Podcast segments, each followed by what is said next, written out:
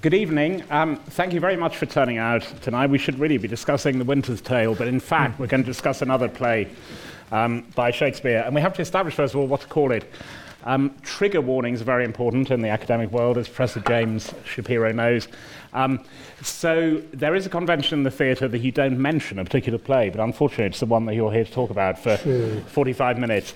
Uh, we in this country, at a time when this country was being run by um, a brooding Scot who had craved power for years, then got it and found that it didn't suit him.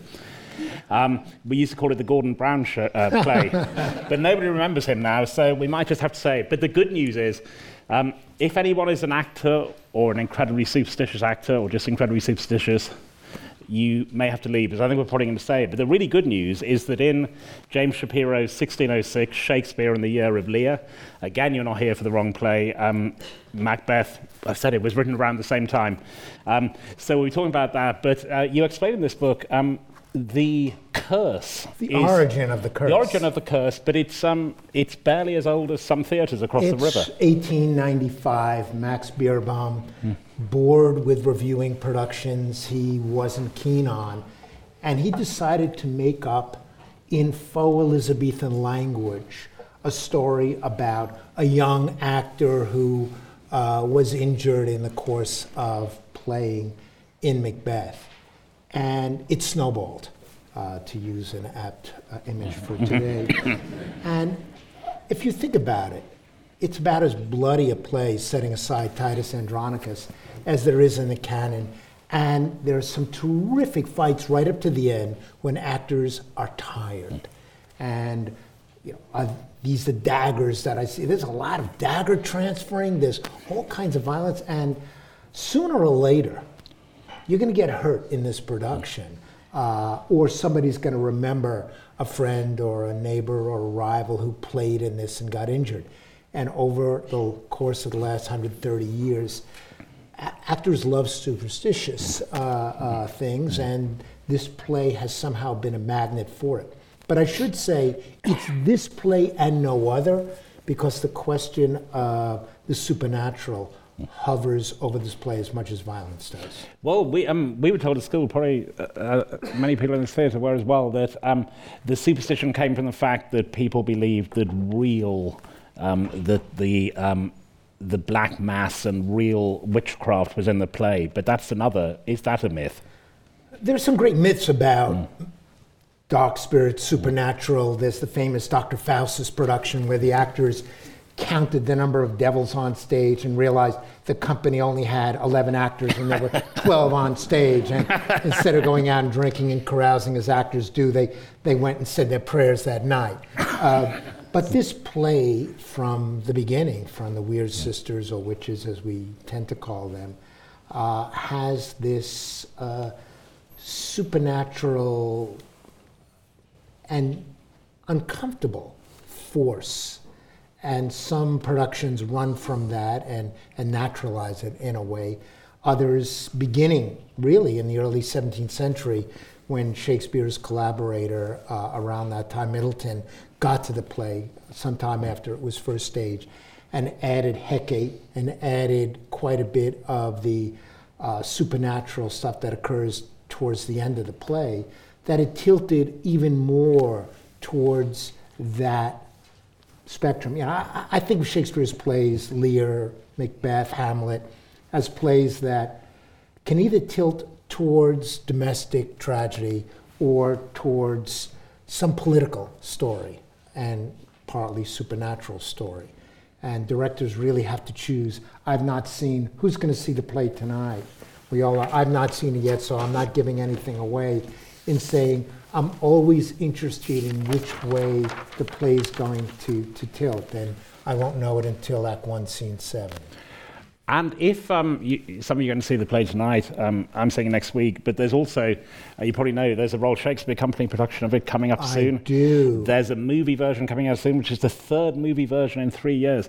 Um, Jo Nesbo, the Norwegian novelist, he has written um, a novelized version of Macbeth for that Hogarth series. Um, you get these which little, is terrific, by yeah, the way. I've yeah. just uh, I've just reviewed it for the New York mm. Times. It's not out yet. Uh, I'm not a Nesbø fan, as apparently 30 million people around the globe are, and it is really hard to turn Shakespeare into fiction, in part because mostly what he did was turn fiction into Shakespeare.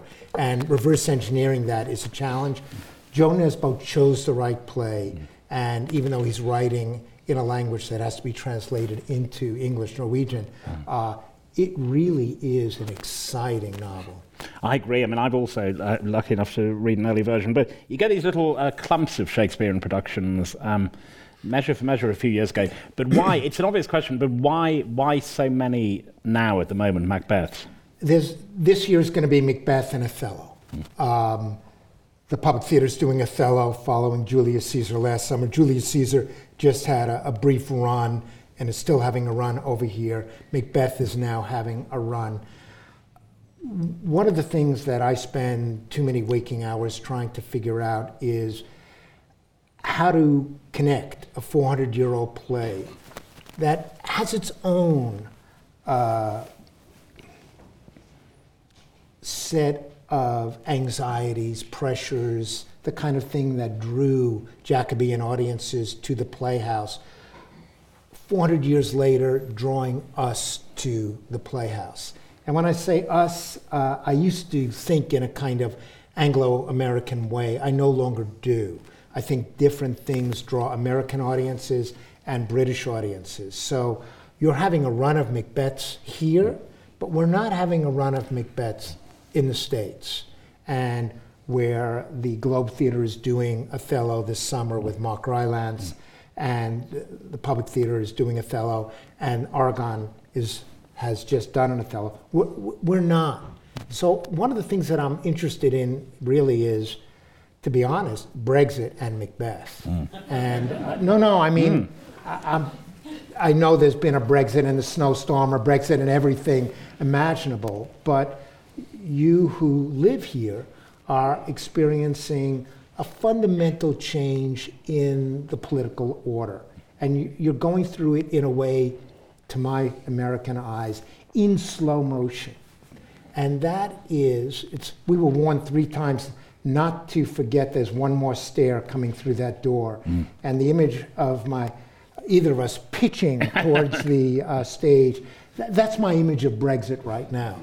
And there's one other element that I think explains it, which is the political language and the degradation of political language and the ways in which equivocation has become a 21st century phenomenon, both in Trump's America and in contemporary Britain.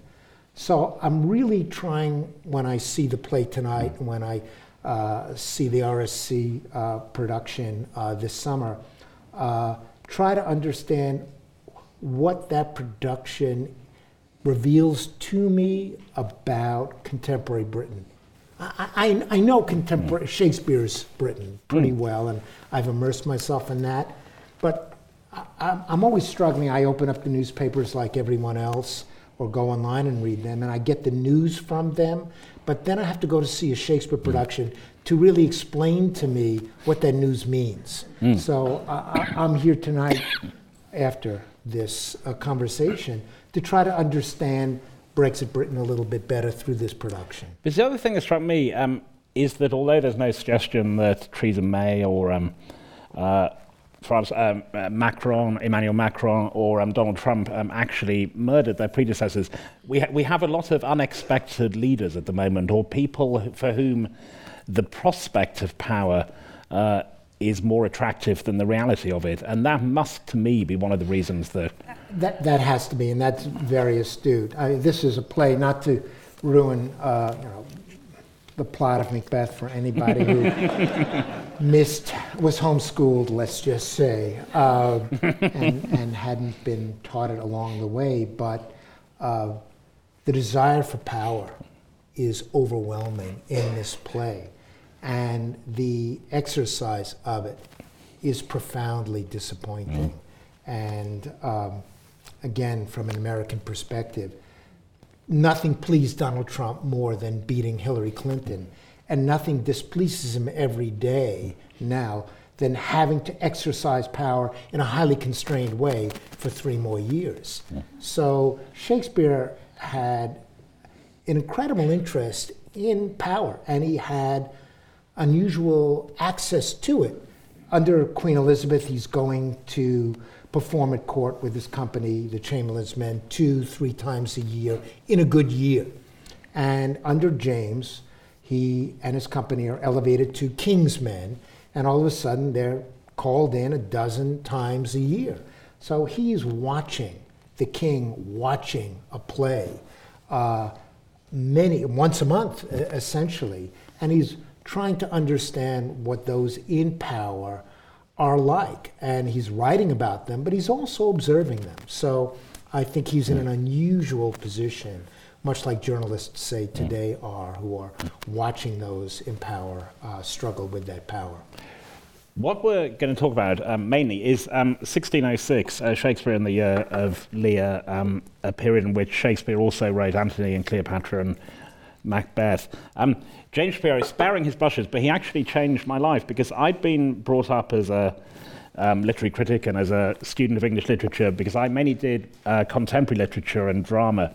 And the way we were taught was um, look at who the prime minister was, who the president was, what was going on in the uh, world at the time, why did this play get written then? And yeah, it was a, co- common approach. And I used to feel deep regret that we didn't have anything um, like that for the plays of Shakespeare. It was so hard to find out. Anyway, then along came um, Professor James Shapiro, and he wrote 1599, um, which was about that uh, pivotal year in the uh, history of England, but also Shakespeare, and then 1606. So, in the book, uh, and he'll be signing copies afterwards, and I do uh, greatly recommend 1599, 1606. Uh, which is a sort of sequel, as it were. Um, but then also, as with Shakespeare, these are quite tragic books, but there's also a comedy one as well, which is Contested Will. Excuse me. If anyone in the audience um, thinks they're seeing a play by someone other than Shakespeare tonight, then read Contested Will and you'll be put out of your uh, delusion. Um, it's a, um, a, book, I just say in parenthesis, but I strongly recommend it, about all the um, astonishing claims that have been made for the plays of William Shakespeare being written by someone other than William Shakespeare. And if you actually believe that Marlowe or Oxford or any of the 75 or 80, probably 81 by the time we leave, uh, candidates for the play wrote them. You're not going to have your mind changed by my book, but you will learn mm. what the book is really about is what does it mean to live in an age where conspiracy thinking and fake news take over? Very topical. And that's what mm. that book was really about. Wow. And I used the Shakespeare uh, authorship controversy to wrestle with what I was watching and spying on, really, which is uh, the move towards, and it really helped me with 1606 and equivocation. What happens when the things that we depend upon, language, news, uh, government reports, uh, break down? Mm. And there is nothing that we can agree to agree upon. So that's essentially at the heart of contested will, but then it mm. ended up being at the heart of uh, 1606 as well. So what um, James Shapiro does, and I picked out a few examples, but there are many more in the book, um, uh, looking at the historical events that um, lie behind uh, Macbeth and the other plays written at the time in a way perhaps we didn't understand, and also particularly other um, literary te- uh, texts. It also struck me that the ability to word search has um, transformed Shakespeare scholarship. There are these apparently you know, casual references in your text, apparently casual, where you say um, before Macbeth, the word equivocation had only occurred once in Shakespeare's plays. Um, Macbeth is the play in which the word tyranny occurs, or tyrant occurs 15 times. Um, your predecessors, that would have taken them 400 years in the Bodleian Library, wouldn't it, going through every, every uh, text? I can tell you that 1599 took me 15 years to research and write, and, and uh, 1606 took 10. Mm. So it shaved five years of tedious mm. library research. And the kind of access to that sort of information now through databases is astounding. Mm. I mean, it, in my pajamas at home, I can go through every text that uses the word equivocation mm. that might have taken me uh, six months at the B, you know, at the BL, being awfully nice to the staff that brings the books up. And we mentioned the word equivocation a few times, so we will stop equivocating about why. There is a whole astonishing chapter in 1606 about the word equivocation, which, as I've said, we had, had only occurred once in Shakespeare before then. Now, this is also related to um, one of the historical events, which is gunpowder plot, and the fear and suspicion of Catholics. Um, but the, t- one of the texts that lies behind it is a treatise on equivocation. It's a beautiful book. It's up at the Bodleian, and um, it's a manuscript, really. It's not a book. And it was written by a man named Henry Garnet, who had been sent in the 1580s as a youngish man on essentially a suicide mission back to his native England from Rome uh, with uh, a companion and uh, uh Southwell and uh, who was caught and tortured and executed. And this book was written in a way as a defense. Catholics were being persecuted, and uh, there was a need to instruct Catholics on how to, I'll call it lie, but let's just say misrepresent things under oath when the authorities came and were investigating. So let's say you were hiding a priest in your house and the authorities burst in and they'd say, uh, is, uh, is Father Gerard in your house? And you would say, he doesn't lie in my house. And that would mean that he's in the cowshed. Telling falsehoods in your mm. house. So you haven't ah. actually told a lie. well, right, he could be in the cowshed. There were other, and it's an instruction manual, it's great. Um, you could say he went that away, pointing with your finger behind your back in the opposite direction. And those were really, with the authorities, disturbing. But there was one kind of equivocation which, to, to the minds of those in power, judges, um, privy councilors, was just terrifying. And that's what they called mental reservation. So if you asked me, um, have I seen Father Gerard? um, I would say no, although I was thinking, even though he's in the room above us. Now, God knows my thoughts, even if they're unexpressed, but you don't. So the idea that unexpressed thoughts could not constitute lying ruins testimony under oath. It just does. So this uh, handbook on equivocation uh, turned out to be Exhibit A when the authorities rounded up the gunpowder plotters and the government's narrative of this shifted from um, a mad Guy Fawkes and 20 uh, uh, unhappy uh, young Catholic uh, men who were responsible for this plot to something masterminded by their Jesuit handlers. And equivocation became the buzzword of the year. So it went in 1599, 1600 in Hamlet to meaning something ambiguous to something pernicious and dangerous by 1606.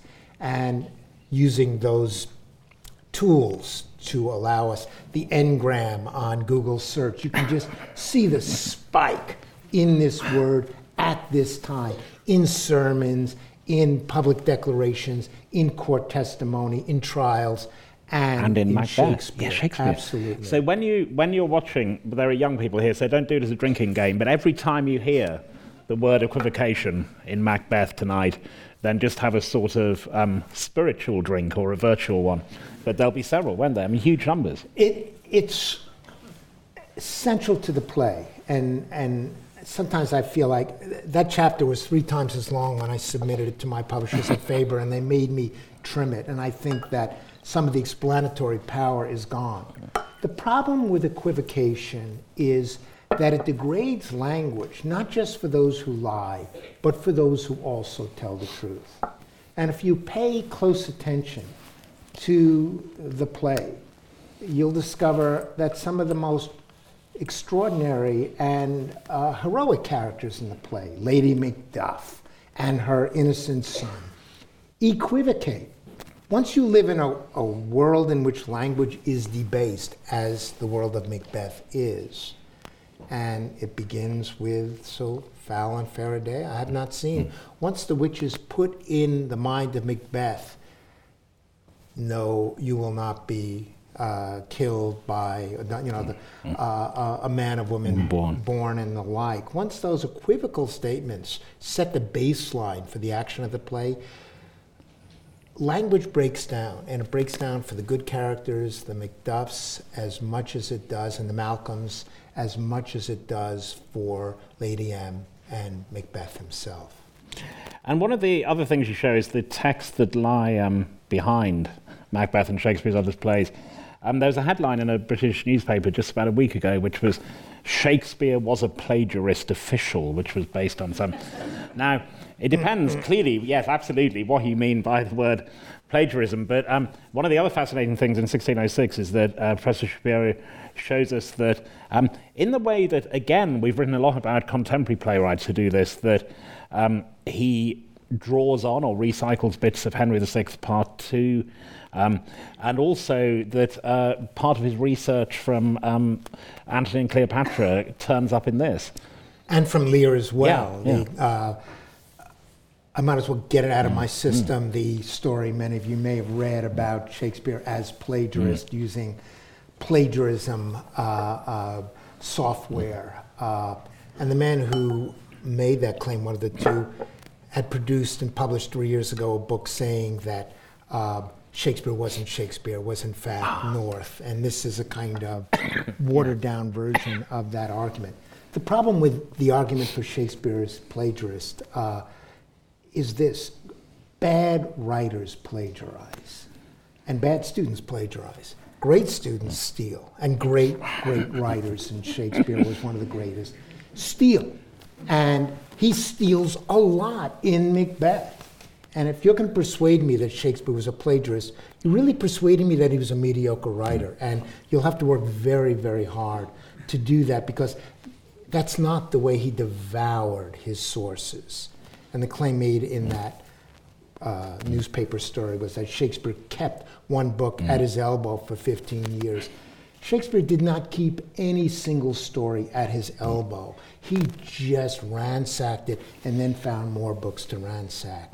And uh, one of the fun things, since we don't know who Shakespeare was sleeping with, uh, uh, what his religious beliefs were, and the like in this year, we can follow what he was reading simply because he was stealing so nakedly from these writers.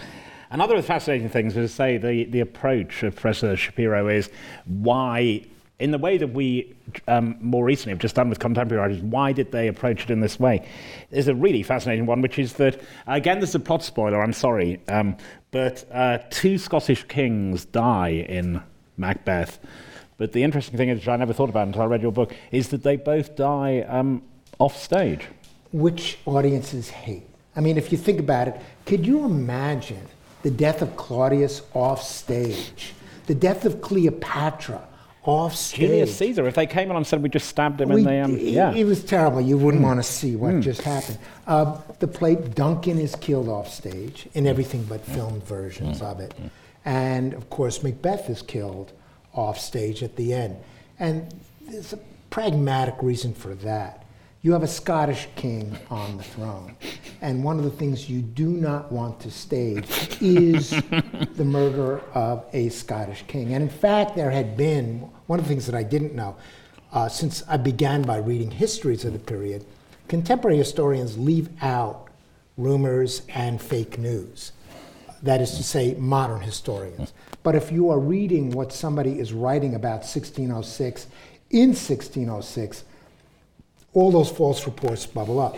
And there's a wonderful description of King James going out riding, which he did every day because he hated running government even more than my president does. And he would go off with a bunch of young men hunting. And for some reason, uh, a criminal rode by a town where he was riding by, and everyone took up the shout and cry, The king has been killed! And it made it 20 miles back to London. London was in a panic. They wheeled out the, the cannons at the tower and closed up Parliament. And of course, James rode back, and his subjects were so happy to see him alive. He felt it was better than they had won a battle for him. So you're feeling in these false reports what people might have felt in watching a play like Macbeth, because this was an extraordinarily anxious time in England. I, I, was, I was in Lisbon last week and saw a painting of Lisbon in 1755, when, after a series of earthquakes, the city crumbled.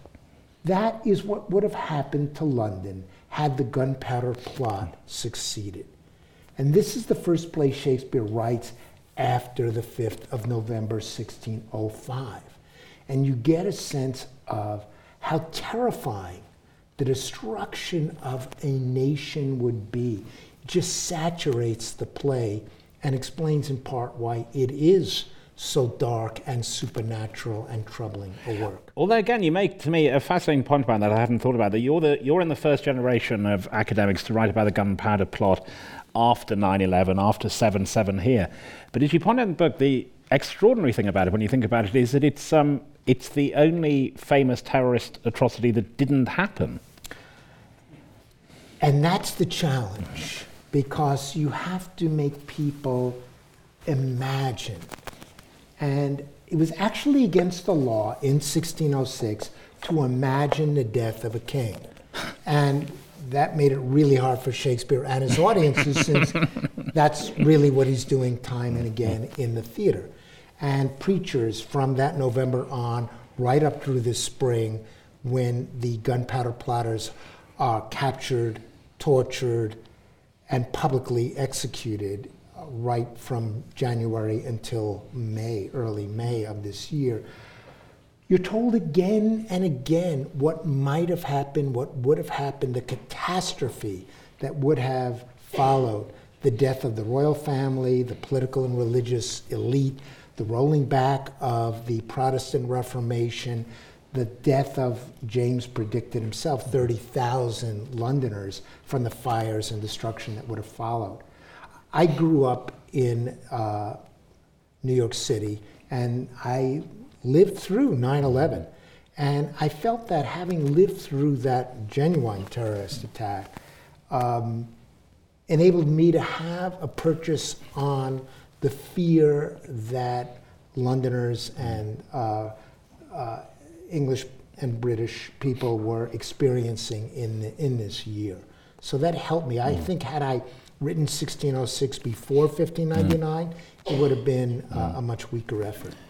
The other thing, it'd be interesting to see what they do um, with it here, but it's a very hard play for lighting designers to win awards because when you read it, it's quite astonishing. There's actually a reference to the sun not having come up that day. Most of it takes place at night or in a day where the sun hasn't risen. Uh, we talk about it being um, dark, dark in theme, but it is literally dark as a play, isn't you know, it? I, I, I, haven't thought about it in those ways, but Shakespeare, even though he's writing uh, plays like Macbeth or Romeo and Juliet for an outdoor stage, uh, the Globe, or before that, the Curtain, uh, or the theater, to be performed in daylight from 2 to 5 in the afternoon. He's very conscious in constructing plays, whether parts of those plays take place at night or in the day. Romeo and Juliet are only together in the dark in every scene in which they meet in that play. And there's a kind of darkness to every meeting of uh, the Macbeths in this mm. play as well. I, I, think that he's extremely conscious of, of that. Uh, there are no bright spots in, in this play. Mm. It's really hard to know. You, you saw Five King Lears mm. uh, last year. it's hard to know which is uh, a darker or more mm. grim play. I think that it really depends on uh, nowadays on the director. But from the text itself, this is as, as dark as Shakespeare gets. The one we haven't touched on is that which, something which astonishingly, um, as recently as Hillary Clinton's bid for presidency, the Lady Macbeth thing, that extraordinary stereotype and the resonance of that to which it.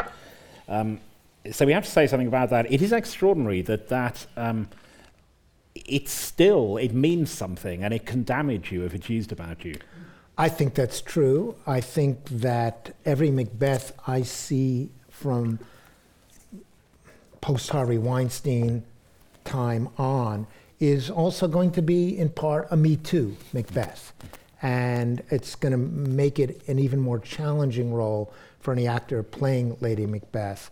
Uh, but I think we're grappling with the problem of a powerful woman. Um, this moves away from my book, but centers on that question. One of the things that I do for fun is train executives who have no interest in Shakespeare.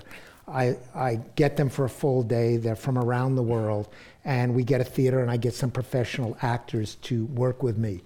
And the play we work on in the afternoon is um, Macbeth. And I have Macbeth and Lady Macbeth with one couple and then with another couple. And the Lady Macbeth with the one couple is, uh, let's just say, using um, 1950s styles technique to get what she needs. She's seductive, she's pliant, she strokes the ego of Macbeth. And the other lady, Macbeth, is defiant, assertive, and, if you will, emasculating because the text supports that. The text supports either reading. And watching executives from Saudi Arabia or Indonesia or from uh, the military as well come in, generals come into this course as well through the, the Business School at Columbia, grapple with the implications of a powerful woman challenging a powerful man is thrilling for me. And it's always thrilling in production. Thank you, Mark, for Thank coming you. out and you, doing You'll also this. find out whether we haven't discussed the dodgy bits of Macbeth, but um, you'll find out whether they've been left in tonight. Um, so, Professor James Shapiro will now be signing um, 1606 Shakespeare in the Year of Lear, Lear in the main bookshop. Uh, thank you very much to all of you and to him. Thank you. Thank you. Thank you all.